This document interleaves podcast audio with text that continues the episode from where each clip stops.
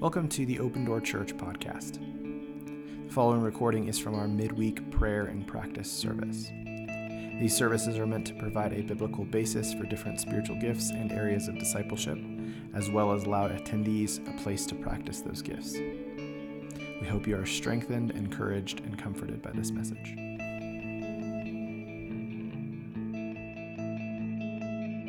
Guys, we're going to jump back into our teaching on spiritual gifts.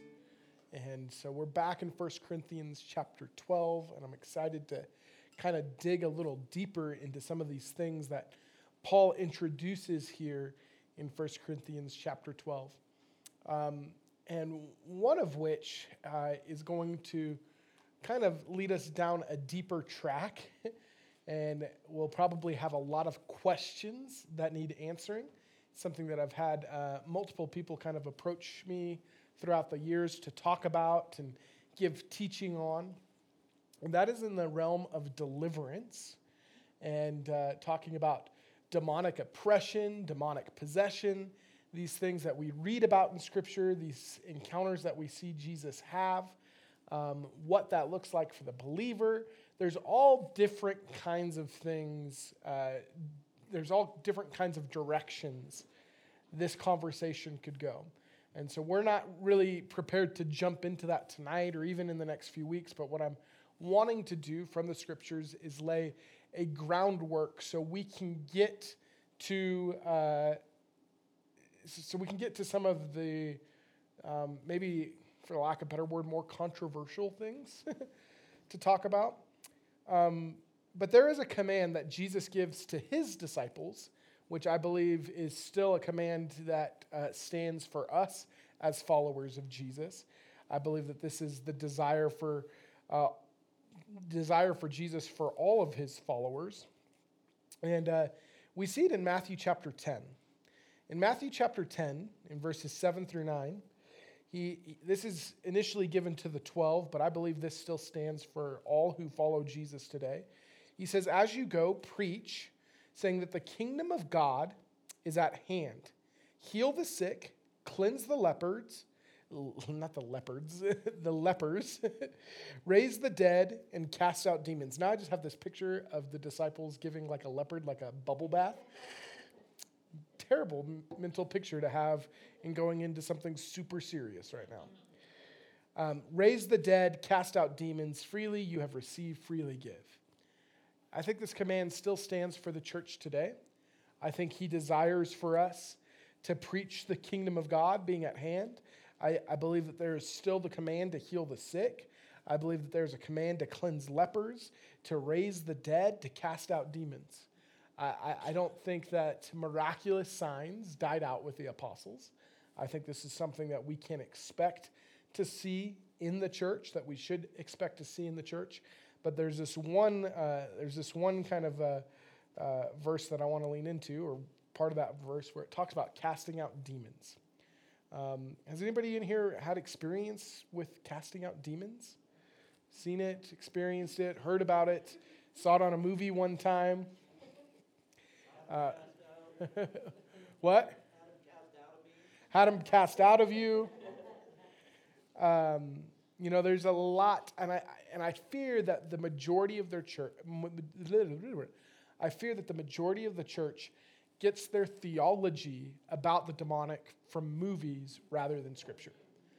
And uh, I want to I want to kind of lay a framework and talk about some of this stuff, but. Before we get into any of that, I wanted to kind of give you like the long trajectory of where we're going. But where we're going to start is talking about discernment. How many of you guys have heard of the spirit of discernment? You guys have heard that before? You, have you ever had somebody tell you that they operate in a spirit of discernment? Anything like that? Like a gift of discernment, something like that. Um,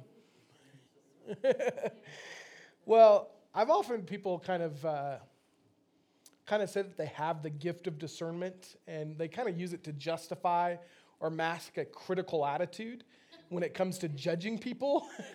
Has anybody ever encountered that spirit of discernment? Um, well, uh, I want to tell you that there is actually not a gift of discernment. Hmm? We need discernment, but there isn't something called a gift of discernment in Scripture. discernment is something that does come through the Holy Spirit, it comes through wisdom. Discernment is something that all believers are called to have. But when people say that they have a gift of discernment, that's actually not scripturally accurate. That doesn't come from the Bible. What we do have in 1 Corinthians chapter 12 is something that Darwin mentioned, talking about the discerning of spirits. The spiritual gift of discernment uh, that we have listed as a spiritual gift uh, actually uh, revolves around the discerning of spirits. And I wanted to talk about the discerning of spirits because this is where I felt like the Lord impressed upon my heart was that we'll never fulfill the command of Jesus to drive out demons if we don't recognize them first as demonic. I think that there are lots of things that we counsel that we should cast out.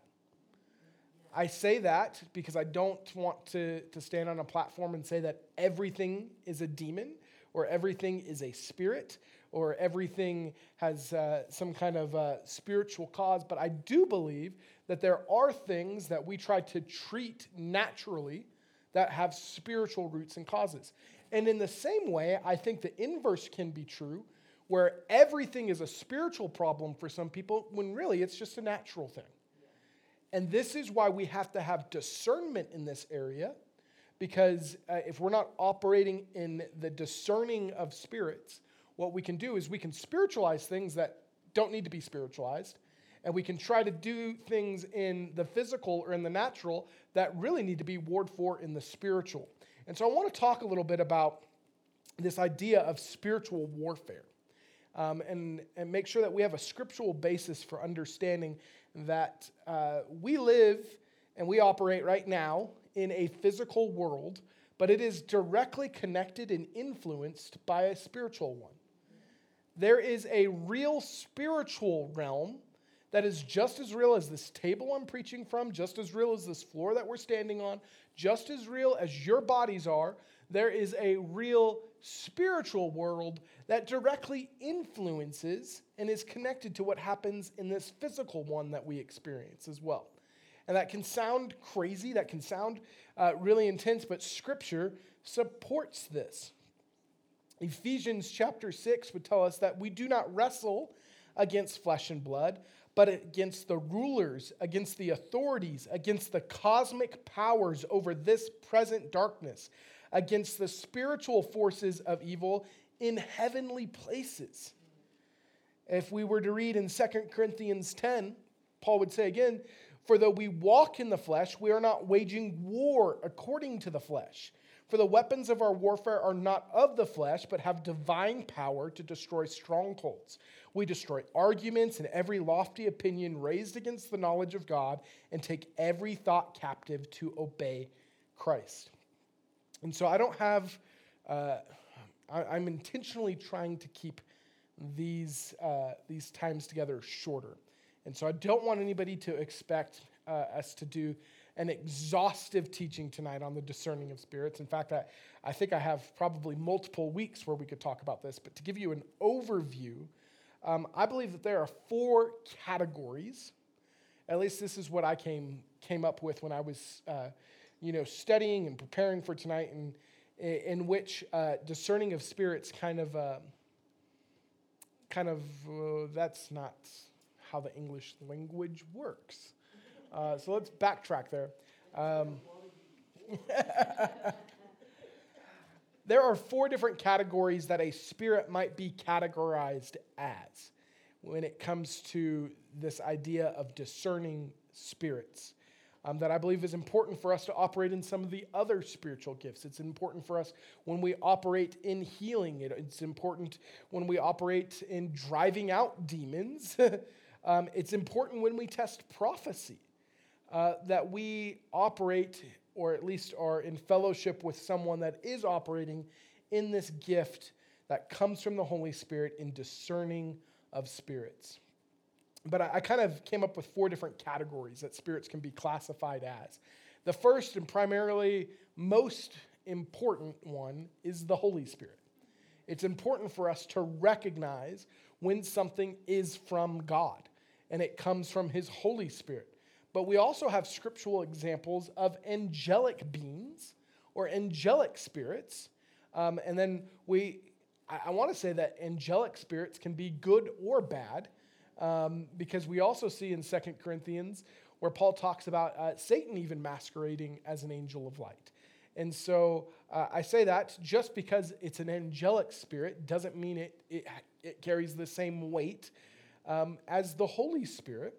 Uh, we uh, obviously can think about demonic spirits or unclean spirits or evil spirits, as uh, Scripture would classify them as. And the last one that I think is often overlooked, um, but I want to talk about, and we're not going to dive deep into this tonight, but is the spirit of man. There is, there is a fleshly spirit, I think, that we could also classify.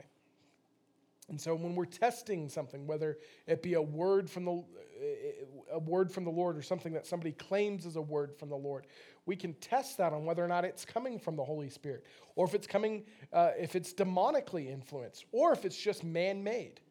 Um, these different things that we can kind of look at here, and I think it's important to operate in discernment, but also operate in the spiritual gift of discerning of spirits.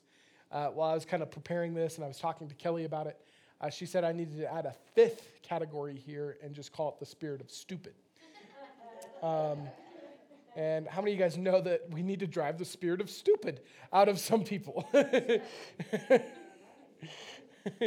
it may not be a spirit of lust. It might not be a spirit of anger. It might not be a spirit of a Jezebel spirit. It could just be a spirit of stupid you got on you that you need to be delivered from. I like this, though, in 1 John 4. This is uh, a 1 John 4 1. The instruction here comes from John saying, Beloved, do not believe every spirit, but test the spirits to see whether they are from God, because many false prophets have gone out into the world. Uh, scripture again and again and again and again warns of us being deceived. Uh, right? Jesus even talks about uh, that there will be an age of deception, right? And that uh, if it were possible, even his elect might be deceived. Um, and so we should not be surprised there is deception running rampant and that there are things that are being perpetrated and kind of propagated as being from the Lord that are not. And it's important uh, for us to be operating in this gift, in the testing of spirits, because Scripture tells us to test things. It, it, we, have the, we have the command to test prophecy, right? um, in, I think it's Second Thessalonians. I'm, I'm, i might be drawing a blank, blank right now where it says, Do not despise prophecy, but test all things. This is something that's important for us to be growing in, to receive from the Lord, to test things on whether or not they're from, are from God. But I kind of want to leave us with some scriptural examples of this gift in effect so that we can aspire um, to operate in it um, the way that Scripture kind of shows us. And the first example that I could think of happened in Acts 16. Um, Acts 16 16. It's a story you, you might be familiar with, but it's with Paul and Silas uh, right before they get thrown into prison. But the, the reason that they get thrown into prison, um, I'm just going to read the story here in Acts 16 16. It says, Now it happened as we went to prayer that a certain slave girl possessed with a spirit of divination met us. Now, uh, the idea behind a spirit of divination is that of like a, a fortune telling, of telling the future. Oh, it, it says it here. Who says, Who brought her masters much profit by fortune telling. This girl followed Paul and us and cried out, saying, These men are the servants of the Most High God, who proclaim to us the way of salvation. And this she did for many days. But Paul, greatly annoyed, turned and said to the Spirit, I command you in the name of Jesus Christ to come out of her. And he came out that very hour. But when her masters saw that their hope of profit was gone, they seized Paul and Silas and dragged him into the marketplace to the authorities. And so, what we see here is Paul casting out a demon uh, from this girl, casting out this demonic spirit, which is what we eventually want to get to with this teaching. Was, uh, but we don't see that happening until he first discerns that it's an evil spirit. And this is where the operation of the gift of the discerning of an evil spirit, because this girl was saying the right thing, right? This girl was saying the truth, but it was coming by the way of a demonic fortune telling spirit of divination that Paul operates in this spirit of discernment, and we see this girl get free, and we see him follow through on the instruction of Jesus to cast out demons because he recognized that it was a demon. Does that make sense? So, so pretty simple there. Um, and then the, the other example that I wanted to direct us to is actually in Luke chapter 13, verse 10. And this is, this is interesting um, because the majority of time that I have seen uh, people that are demon possessed, there's often a physical ailment or there's some kind of infirmity that is associated with it. This is, now, this is just, I'm not saying that's 100% of the time, and hear me out when I say not every uh, ailment and not every sickness is because of a spirit, okay? Um, but they're often interlinked. And what we see here is this spirit of infirmity that Jesus recognizes in Luke 13. So it says here in Luke 13 10, Jesus was teaching in one of the synagogues on the Sabbath. And behold, there was a woman who had a spirit of infirmity. Some of your scriptures might say an evil spirit. Uh, for 18 years and was bent over and, and could no way raise herself up. This is a woman that is in the synagogue, right? She's here on the Sabbath. She's essentially in church, if you will, and she is afflicted by this spirit of infirmity for 18 years and was bent over and could no way raise herself up. But when Jesus saw her, he called her to him and said to her, Woman, you are loosed from your infirmity. And he laid his hands on her, and immediately she was made straight and glorified God. And then there's everybody gets mad at Jesus for healing on the Sabbath and all that fun stuff. But completely missed the point, right? but what we see here is Jesus recognizing that there's a spirit of infirmity. And we see it cast out, and we see this woman receive her healing. Um, not every sickness, hear me, is a spirit. And this is where this is where I want to teach on this. This is where we want to ask the Lord for this gift, to seek the Lord for this gift, asking that he would impart it to us is because there's oftentimes people use the language or uh, encounter teaching where every sickness has some kind of spirit attached to it and everything becomes spiritualized, everything has some kind of influence when that's not always the case. And it can do great detriment and it can do great harm when we have this idea that everything is a spirit when some things are just practical. Some things are just physical. Sometimes there is just a cold that is going around. And I'm saying this because I don't want you to take this as me being some kind of, you know, Pastor Nate's just not a man of faith or something like that. Uh, or Pastor Nate just doesn't have uh, the insight into spiritual things. This is why we need the gift of discerning of spirits. Because we don't want to be calling things and attributing things to the devil that aren't him. we don't want to give him credit where, where he's not working. Does that make sense? We don't want to, uh, we, we just don't we need to make sure that we're being led by the Holy Spirit. We need to be make sure that we need to make sure that we're being full of the Holy Spirit.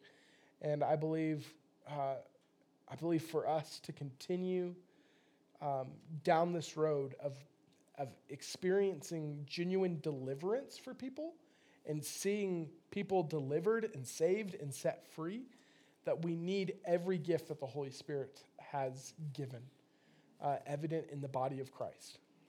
We're going to talk more about this. I'm, I'm trying to be very just focused in what we're talking about tonight because some of the great dangers that I have seen are people that are legitimately struggling in, in different facets of life and they continually are in these cycles where it's easier to blame things on a spirit rather than take ownership for their own shortcomings.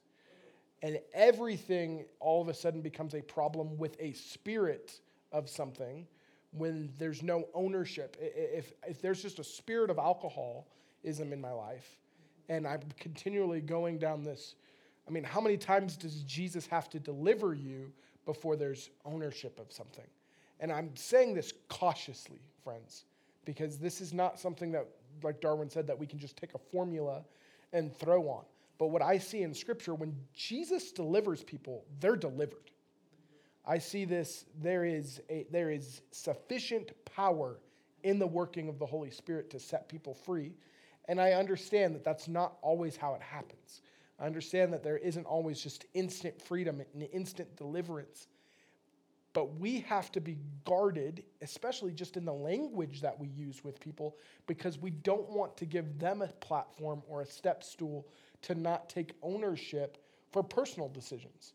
And so there, there is so much nuance in all of this where I felt like Wednesday nights would be the perfect opportunity for us to walk through some of these questions, to walk through some of these situations, to begin to talk about this because I want to see this Wednesday night prayer meeting be one where people can come and we can pray for them and they get set free, where we see uh, where we see people operating in this gift of the discerning of spirits, where they see why someone's bound or what is binding somebody and it gets cast out. These are things that I want to see as a present reality in the church of Christ, an open door church, um, in here in our community, because it's something that's desperately needed. But it's not one that I, I want to enter into lightly. And so that's why we want to come through it from the scriptures and uh, be able to have a space where we can, we can talk about these things, begin to ask questions about these things. And we're going to continue down this road of spiritual gifts, but specifically in regards to um, right now, we're going to kind of enter into a topic of deliverance in talking about the demonic, in talking about spiritual things, and talking about people being set free, um, because I believe that this is something that the Lord wants us to operate in. One of the primary things that Jesus did while he was on the earth that marked his ministry was see people delivered from the demonic He saw people healed and delivered over and over and over and over again. And I don't think it's coincidence that those things are so closely linked. That's something that we want to see happen in our community.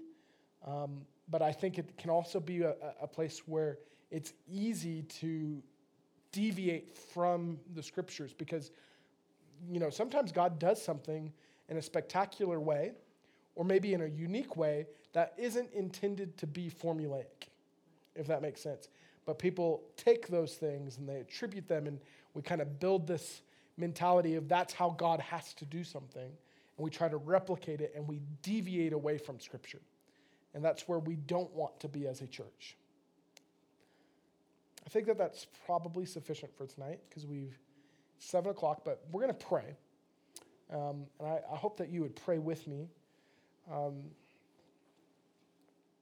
Paul would go on to, later to say that uh, we should eagerly desire the spiritual gifts, especially that we may prophesy. Um, but we also see that God gives his gifts as he wills. Um, and so, not everyone is going to operate in this particular gifting.